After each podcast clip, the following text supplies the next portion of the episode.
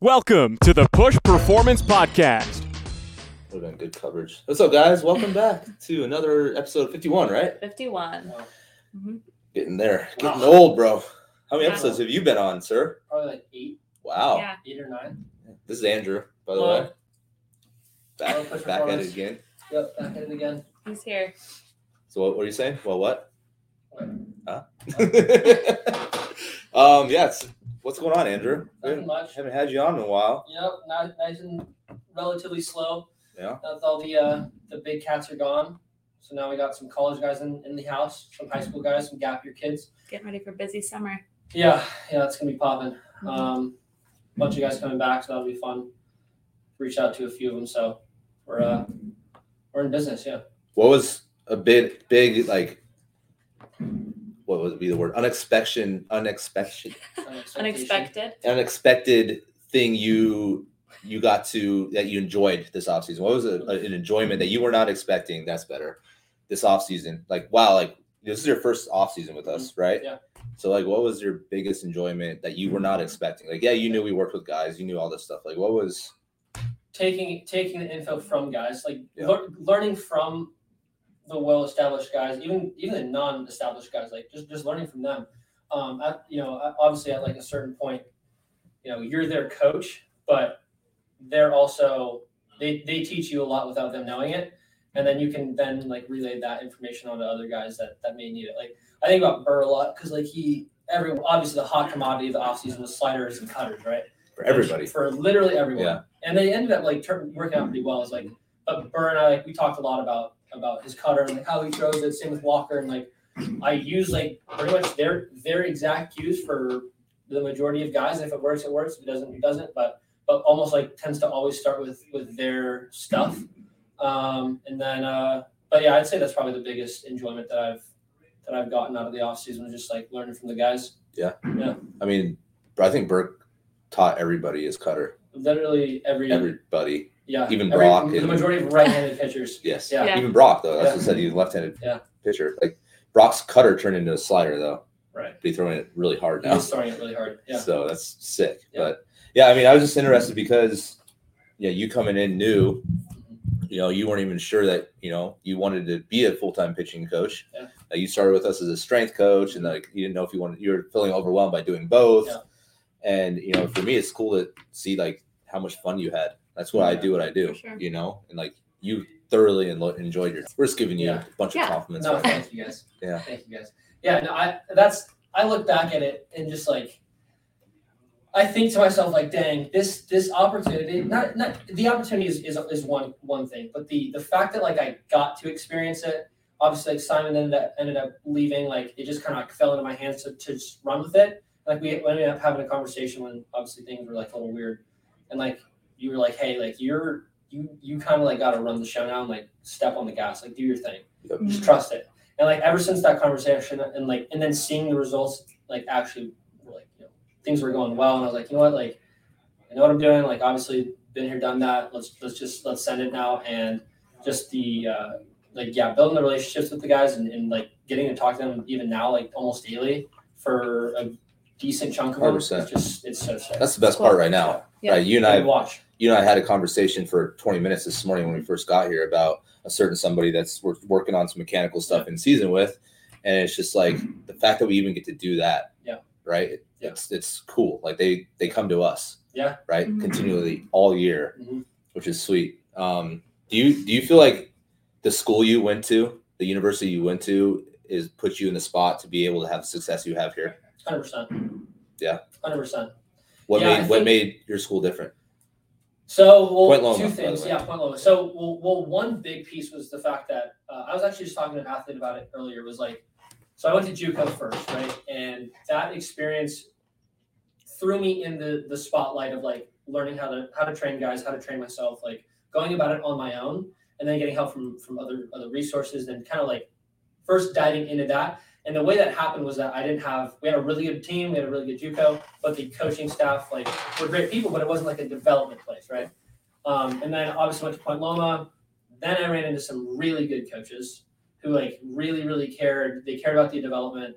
And it was just a place where I was okay, this is what it looks like to to, one, be on a team and have a really good developmental program, even in season, right? Like that's a big deal even now that we obviously, like we talk about, I talk to the high school guys, like doctor kids and whatever, but I think like, yeah, like the way that like just the baseball team and the coaching staff from school taught me what I needed to, well, pieces of what I needed to know to like to be here, it was huge. But it's how to deliver the information, yeah. Right? Yeah, that was a huge piece too. Obviously, and then obviously the exercise sports science kind of background and running in with like good professors at school like that obviously helped too, especially on the communication side.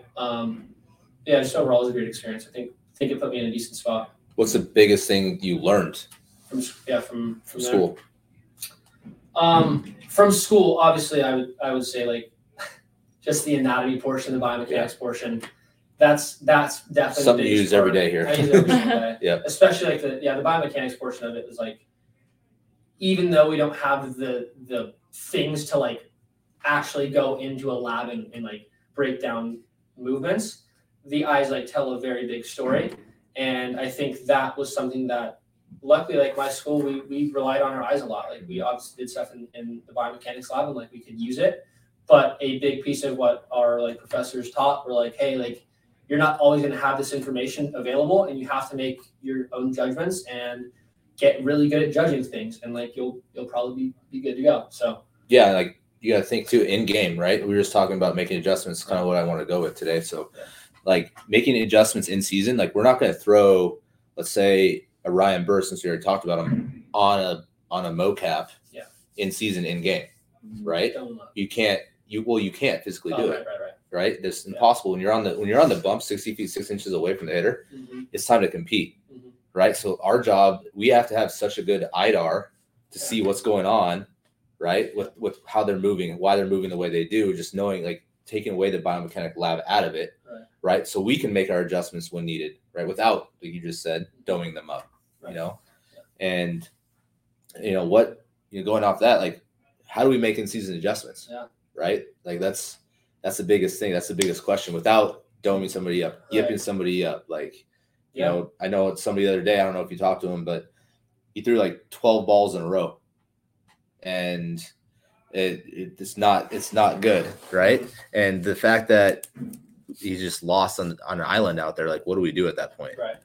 You know? So yeah, building off of like just seeing the movements, and patterns and stuff, like how much adjustments are doable? How much can you do physically in season? Because you're limited on pitch counts, right? You got your side, so you got to take advantage of your side, your catch play. So like you can't throw a ton to make those adjustments, even like get a feel for a pitch or stay on your backside or fix your center of mass or whatever it may be. How are we going to make those adjustments? Yeah, it's funny because I look at we just had a couple guys who are trying to get signed right now. They just finished up their last few days. But the last few weeks they've been in lives and like it's the same exact thing. I can't go out and throw them a bunch of cues because first of all, like they're in a setting of where one, they need to throw hard. And if they're already throwing relatively hard and they're in the live sessions, like the goal is to compete. Yeah, am I gonna be there after the fact? Like we'll have a little session about like their TrackMan report, 100%. But if we start going in like nitpicking mechanical adjustments, in telling them those adjustments to make out loud to them, instant dome up. If you asked any college or my career, for example, like instant thought was like, oh, if anyone told me, oh, I'm doing this, competitive mode was out the window. Well, that reminds me of like a Little League dad yelling from the stands saying, I don't know, some bullshit cue, right? To their son, or the third base coach is telling them like, keep your hands back or keep your shoulder closed or whatever, like to the hitter. That's actually going to help. Right? Yeah. So yeah, I think the ways that you can kind of help bias, it obviously depends on the guy, but it helps a ton, especially like with the guys that we work with in season, who were here all off season, got to see the throw, and then we can kind of look back on video now and then. But I think a really good way is obviously like cueing in plyos and in catch play, and then the second there's any sort of mound focus that's out the like you let them know like, hey, that's out the window, and now you like now focus on your pen, focus on your shapes, like do your thing, right? But, like, they are racking up a decent amount of throws every day with plyos and with catch play. And that's a totally fine time where I think you can give them, like, a small cue here and there. And generally speaking, like, especially for dudes who've been training all offseason with, like, good movement patterns, there wasn't anything glaring when they shipped off. You just kind of go back to those and, like, see what's changing and keep it super simple. Yep. Don't necessarily tell them what's wrong with them. Don't tell them, like, oh, you're leaking forward or, like, you're staying too far behind your backside. Like, just put them in a position that's going to fix that position or fix that issue and just let them run with it and, like, don't really tell them anything. Unless they're super intuitive and, like, if that's how they are, then run with it. But that's one way I think plyos. I think, like, using external objects such as, like, a Corvilla belt or, like, bands or something that, like, puts them in – yeah, just honestly just putting guys in different positions and just let them figure it out. And, like, generally speaking, that tends to work pretty well. So yeah, or just talk about tempo, right? Yeah. Slowing them down, speeding them up. Yep. You know, taking a shuffle step, you know, yeah. Tapping longer, yep. whatever it may be. You know, and in our like, I look at things too. It's like your catch play, that's literally your job for the day. Yeah. Like, you need to have max intent in that catch play, not max intent velocity wise, but just max intent focus on that catch play, right? And what's the ball coming out like? Right? What's my arm path like? Mm-hmm. You know, how's my hips? Like, what's going on? How's my foot staying connected to the ground? Yeah. What's my stride length like, right? Like, those are things you need to just think about in catch play if you're going through it, right? If you're not going through it, don't think about anything, right? And then on our side, like, where we can speak your language too, is like in the weight room, I can manipulate certain patterns in the weight room, like in their lifts, in their A block, their B block, whatever, maybe their post throw, like, I call it like a flush session, like not actually flushing, but like just a mental flush session, right? Yeah. Where it's like regaining ranges of motion or attacking different things like that were lost, right? Or stopping somebody from rotating too much or whatever it may be. Yeah. So like there's certain ways we can address it in the weight room without them knowing and then not without them getting them hella sore, right? Yeah. And just making those adjustments on the fly that way, and just as long as those adjustments transfer to the mound, yeah, essentially. Yeah. I mean, what's your take on the weight room side of things for that aspects with what you're doing? Because I know you have a huge background on the weight room side. Mm-hmm. What are your kind of favorite go-to things in the weight room to address an issue? Yeah. I mean, I think if it's kind of figure out if it's like a physical limitation, if it's a physical, like if it's a tissue quality thing, right? Like, majority of the time it's not though. Right. Majority of the time. Yeah. Yeah, exactly. Yeah. Right. But if it ends up being that, then run through tissue quality stuff, whether that be like pressure point stuff, lax ball stuff, whatever the case may be, working through full ranges of motion, kind of hitting it that way. Because not more often than not, but like a decent amount of the time, you can't just cue a guy out of something that he can't get into. Especially if like they're like, we look at it, right? Like, going from off season into like spring training, their training completely changes for the most part, right? Like, unless they're still like working with us and doing like our lifts during the season or spring training, then like kind of don't have to worry about that. But if those things are changing, like certain orgs are doing different lifts and doing weird things or whatever the case may be, we have to like be aware of that and then handle that through like outside communication and like having conversations with the athlete, like, hey, like, maybe start basing this into negate this problem or something along those lines. So then let's transfer Ashton. Now you can talk on this, like the high school level. How many times have you had a dad or a parent call wanting to do more in season to fix adjustments, right? Yeah. And it happens often too much, you know, or kids just bang the throwing portion of it all together in season, which I can see that. Yeah. To an extent, but if you don't look at like what we actually can offer on the throwing side, where you're gonna go over a TrackMan report with the kid or his outing or why he did what he did, you know, there's no way to make adjustments then, you know. So like, let's talk about high school now.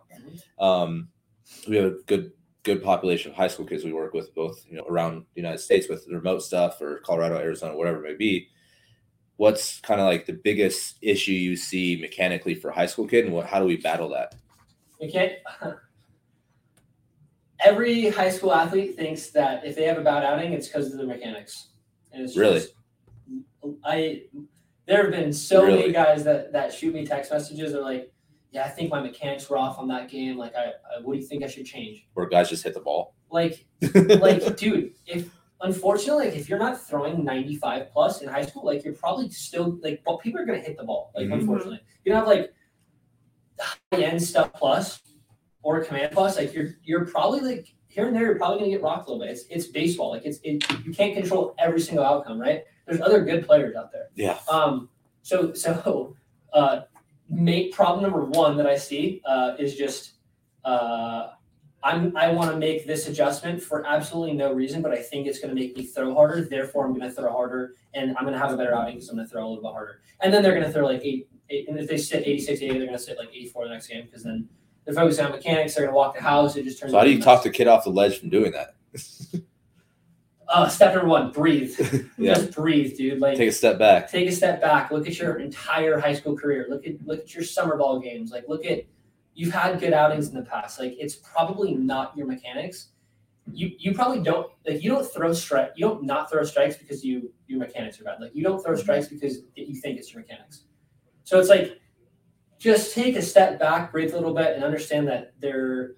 Like, you can do well with what you got in season. And that's a conversation that I have a lot with high school guys right now is that you're in season, bro. Like, you're not going to instantly just start throwing 5 miles an hour in season. You're just not. It's unfortunate, but you have to, like, kind of work with what you got and then turn into pitch mode. Pitch. Become really good at pitching. Like, be a really good pitcher. So that's like, how I kind of have done that this offseason. This in-season. And they buy in on that? Yeah, for the most part. I mean, I can think of 3 guys so far that have, and they've had a lot better outings. They don't understand how hard this game actually is on both ends, as a hitter or as a thrower, right? Yeah. Like, nobody understands. Like, both sides. Like, if you have a below a 3 ERA, you're good. That's giving up 3 runs every 9 innings. That's Now, like, we look at our guys like, damn, he gave up 3 runs yesterday. That's not a good outing for him. Right. Like, you got to remember, that's like a Hall of Fame career almost, damn near, right? Then you same thing on the. On the hit side, like, you go 3 for 10, you're hitting 300. Oh yeah, that's a damn near Hall of Fame career. Yeah. You know what I mean? Maybe in high school, but 4 for 10, let's say. Right. You know, 5 for 10 in Colorado. No offense. But it's just different. Just different. Yeah. It is, right? I mean, you have the altitude, you have the cold weather. Guys aren't throwing as hard, right? There's not as many kids, so their talent's not as high. Right? It's just all proven, just different. Yeah. You know. You know, those are things like how hard this game truly is. Like, I'm going through it with my 6-year-old right now. It's like he doesn't understand like why he gets out. Like, dude, like so you hit a rocket to the second baseman and somehow the 6-year-old caught it. Like, right. You know, and somehow he threw it to first and somehow that kid caught it. Sorry, you know, like it's not going to happen every single time. You know, it's funny. Like when I get frustrated is when a kid gets frustrated, their parents get frustrated at the process. Yeah. Right. It's not the results, it's the process. And when they say mechanics, that's the result thing, in my opinion. It's not the process, right? I'm sure you have some kids too who will do it anyway, and then they have to kind of learn for themselves, right? And then come back and be like, okay, well, we tried that and it didn't work, and so now I need to like, stick to that. Yeah, you know, it's a little bit, and I think that comes back to another topic is like. When everyone looks at like velocity training, especially people who are not extremely well versed or understanding of like how to throw hard, mechanics are like they're important to an extent, but there are a bunch of like actually proven things that are going to make you throw harder. Like if you're 14 years old and you are 105 pounds, 5'9", and just can't do a bodyweight push-up, like don't expect to throw 90. You know, there has to be a little bit of reality with that. And you look at guys in the big leagues, like some guys throw 100 and have horrible mechanics. Or not horrible mechanics, but like to the naked eye. Like non-efficient. Non-efficient, yeah, exactly. But, I don't know, just a little side note. Yeah, I mean, you got to think too, like how many guys have great mechanics and don't throw hard and vice versa. You know, mechanics, like everybody throws different. Yeah. You can have comps, you can have all these different things, but everybody throws their own certain way. Yeah. Right? There's not one generalized mechanic that makes you throw hard and good, right? It's genetics is one of them, 100%. Like people need to realize that. I made a post about this, right? I was really kind of a dick about it. It's a fact. Yeah, like genetics is probably the number one factor. To be honest with you, like if you want to have a a good son marry an athletic female, or vice versa.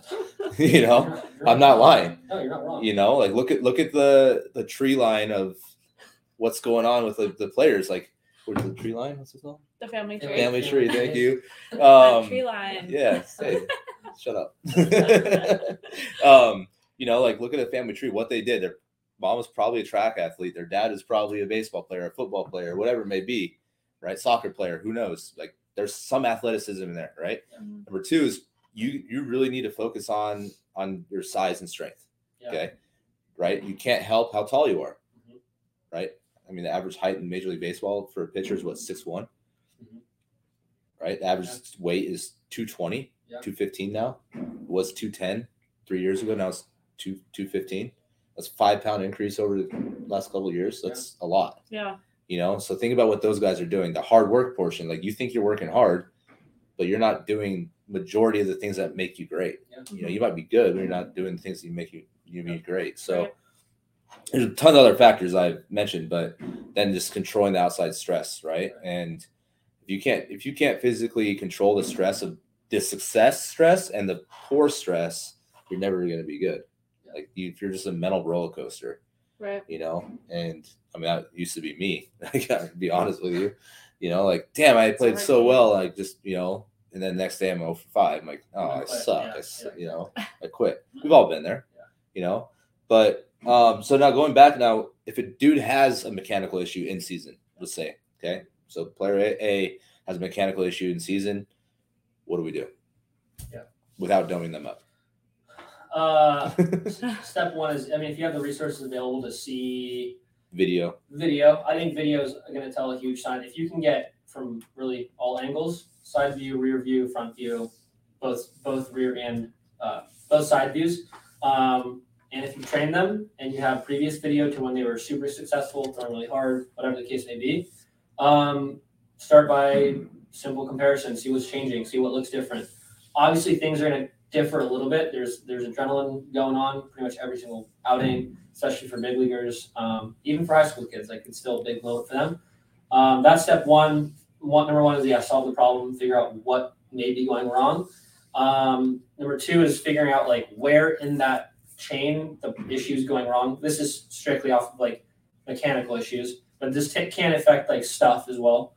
And then number three is like, how are you going to solve that problem? And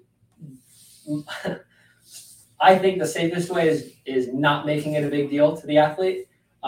Even if it is, keep it super simple and give them small pieces to play with. And then, watch following outings. I mean, 9 times out of 10, they're going to autocorrect themselves too, right? I mean, guys have a full bad year, right? They don't. You don't think they're battling that year to get better, you know? It's like just like the human body is smart enough to fix an injury. Let's be honest, it's like it happens, you know. The elite pitcher is smart enough to figure out what he needs to do, right? As far as the pro guys stuff, like we can look at video, we can track that down just on YouTube, right? Or they send us that. Then we can look at their TrackMan data. We can look at their Hawkeye or whatever the stadium has, right? We can look at that. Then we can compare like, oh, you're cutting the ball because of this movement, right? And the high school side is a little different. We don't have the TrackMan. We don't have all that kind of stuff available to us unless we go to the game and we physically set up the TrackMan right behind the plate, which is we can't do, you know? And also, like, we have to go to the game and film them every single pitch, right? Which is hard for us to do. So, like, the high school side of it, that's a lot harder, you know, because that's like guys don't understand at that level. It's like you are going to get hit, like we said earlier. The mechanics are going to falter, especially if you're not strong enough, your body's going to break down. So, getting strong is key. All right. Continue to stay strong. Continue to stay strong in season. You're in season. Yeah. Exactly. Yeah. And I mean, that's beating her head against the wall there. You know, don't even start with on that one. You know, so like preventing your body from breaking down, not just on the injury reduction side of things, but just on the performance side of things is going to keep you consistent, keep you on the field, keep you good while you're on the field, you know? Yeah. So I think just attacking the strength side and allowing us to do that on that side is probably the most important thing to address a mechanical issue at the high school level. Would you agree? without a doubt. Yeah, it's kind of the same thing. I look back at like my career again, and it's like, what points was I not training? Mm-hmm. Right, like I was in season a few times, and like there's other guys here that probably could attest to this as well. As I would stop lifting in season here and there, and I would have multiple bad outings, and an instant thought is like mechanics. Okay, it might be, but why? Though? Because you lack something from right. There's something missing, like the stability or whatever it might be. Right, and another big thing is like the body awareness tends to be really high for athletes when they are training. Like when they're training, like they have more feel. They have an understanding of what positions they're in, what positions they're getting into and getting out of. And when you kind of get away from that and you're just throwing the ball, which you do every single day, stuff can kind of get sloppy, and like you start making some bleh throws and the focus isn't high. Things can change pretty quick, right? Yep. Especially if you're not focused on them. Like actual mechanical changes, like take a while. But when things are kind of going down the crapshoot a little bit, you know, you have to look yourself in the mirror and ask yourself what you're doing. Yeah, and like you said earlier too, it's not just the mechanics; it's everything you do before you get to the field, right? It's slept the night before, exactly. What you ate the day before? Have you slept? Have you eaten a decently high nutrient dense meal? Yeah. Have you been in the weight room consistently? Yeah. Right? Or what's your stress like at home with your wife or your girlfriend or whatever, fiance or whoever it may be? Right. Yeah. You just have a newborn baby. I know last year Gosman went through a 3-game stretch where his wife had to go get admitted to the hospital because she was having the baby, right? And Kevin had I wouldn't even say a bad 2-3 games. It was just like his wife's about to have labor. Like, give the guy a break. Like, and then the playoffs came, and he's back to normal. And he balled out. He's balling out this year, you know. And like people don't realize like those outside factors are probably more of a inhibiting factor of the mechanical side of things. Yeah. You know, it's something you don't think about. Yeah. Because his mind was probably completely elsewhere. Exactly. Yeah. It's just like, oh yeah, this game's important, but like, right. Taylor's at the hospital. I need to get down there and get home. Yeah. You know. Yeah. It's hard to do. Right. So what now going into like the off season, like post. Or actually this summer for college guys, what's kind of your goal with a day one guy going full bore on development with us? You know, what are we going to do for them? Why are we going to do it? What's the number one goal here this offseason or this summer, excuse me, for college guys? Yeah. Luckily, I mean, well, not luckily, but depending on the guy, if they have tracking reports from in game and we kind of have the information available, look at lowest hanging fruit. Look at what's going to make the biggest difference in their career in the following year. If it's velo, we hit the OG process of let's throw some velo on the guy. If it looks to be like a guy who's sitting 4 to 6, not necessarily tapped out on velo, but like pretty well developed and just has horrible stuff. Main focus is obviously going to be working on pitches and shapes. And then if it's a command guy who once again throws hard, has good stuff, just can't throw a lot of strikes, then that'll be the focus for the majority of the time. Pretty much everyone will go through like the same first month and a half or so on ramp, and then probably some variation of a high intent phase. And then depending on like what their initial intake looks like, then we'll kind of change and alter the last couple, like month and a half of exactly what we're going to do. But yeah, that's kind of how it works for the most part. And then again, like if it's a guy who just throws 85, he's got a D1, freshman, not going to play a whole lot, and just needs to develop and actually like just get good, then, you know, we'll carry that the way it needs to be carried. Yeah, I mean, that's what we need to look at is like the risk-reward thing, right? Mm-hmm. We need to like, all right, the priority this summer is going to be the weight room or is it going to be the mound, right? And if it's the mound, like we're going to lay out, you're going to lay out, all right, you're going live here, and then making – real-time adjustments throughout because it's live. Who cares? Right. Like it's not like an actual game, you know. If it's the weight room side, like how are you going to deal with a pitcher that is 85, right? Has pretty decent stuff. Like how are you going to manage him on the throw side because his main priority probably is going to be the weight room, movement quality, all that kind of stuff. What's that look like for you? Yeah. So if it's one of those guys and they have like a relatively lengthy on ramp where they can kind of hammer strength for a while. If there's a lot of like mechanical deficiencies, and like we'll kind of hammer that out the first few weeks. First, like I'd say like three to 6 weeks, and then if it's like a super long strength block, which it probably sounds like it will be, still throw in a Avila phase without a doubt, just because like they need that high intent throwing at some point.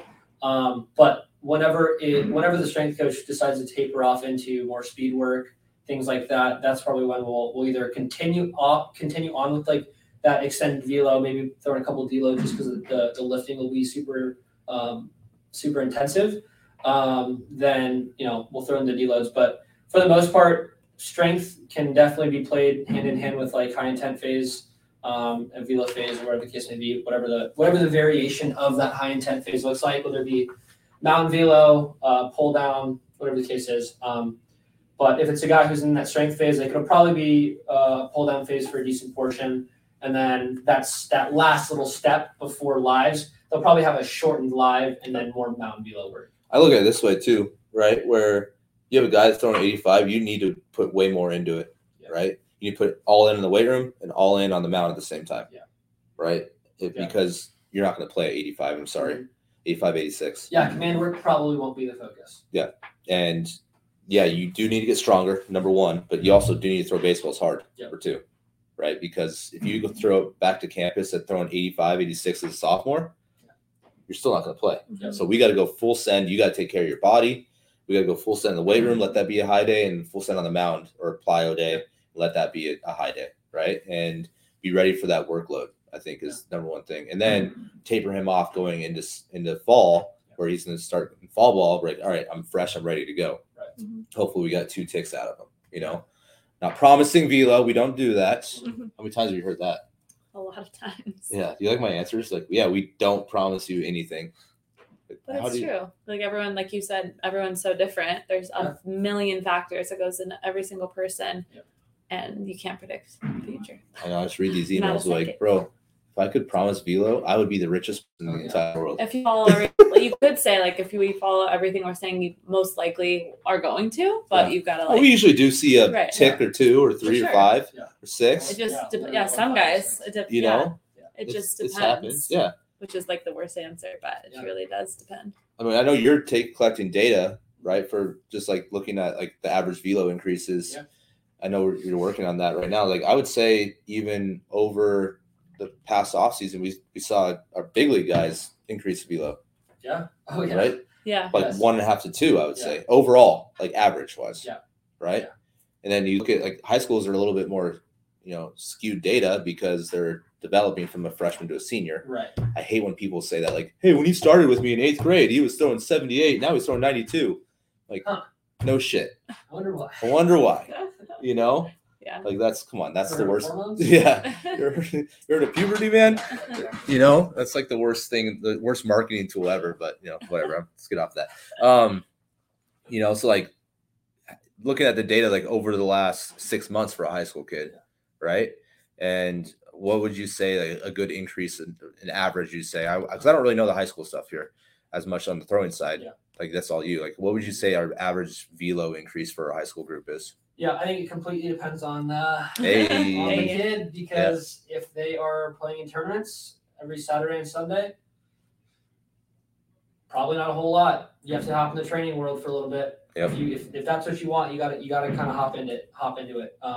For the guys that hop into the training world and like say, hey, like this is the goal, and like I'm gonna stick to my high intent days throughout the week and not throw on Saturday and Sunday every single weekend, I would.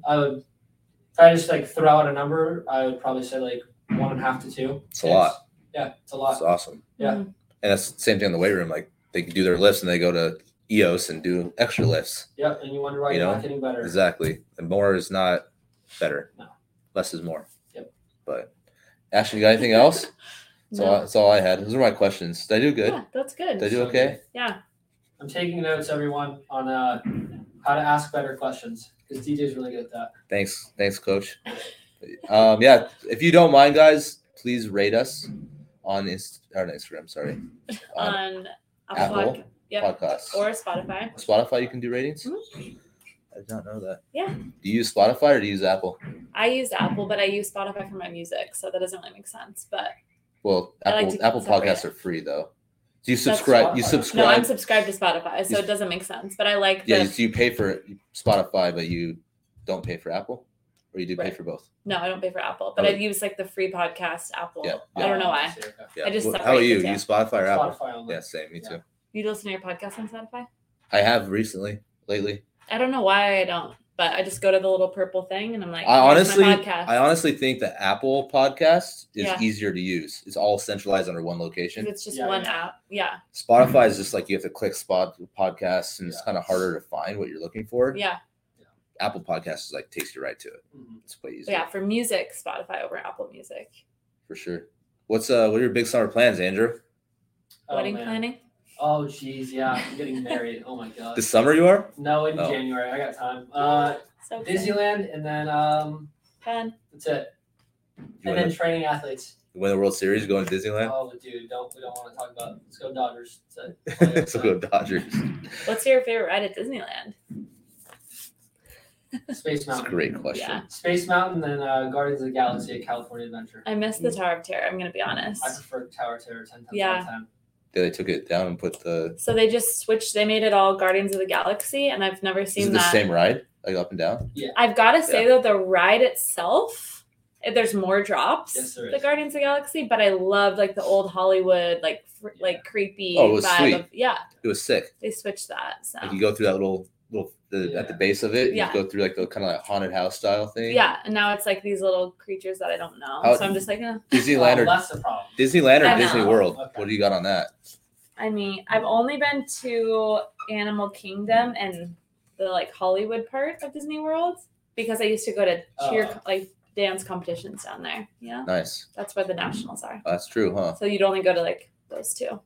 Yeah. You been to Disney World? I've been once when I was like 4. I don't remember at all. I think Disney World smashes Disneyland. I don't want to. It's just 10 times as big.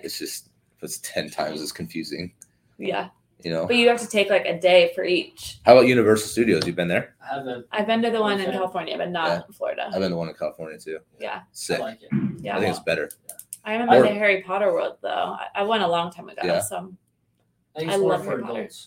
Yeah, as I say, it's more so for. Yeah. For our age groups. Yeah, definitely. Six Flags?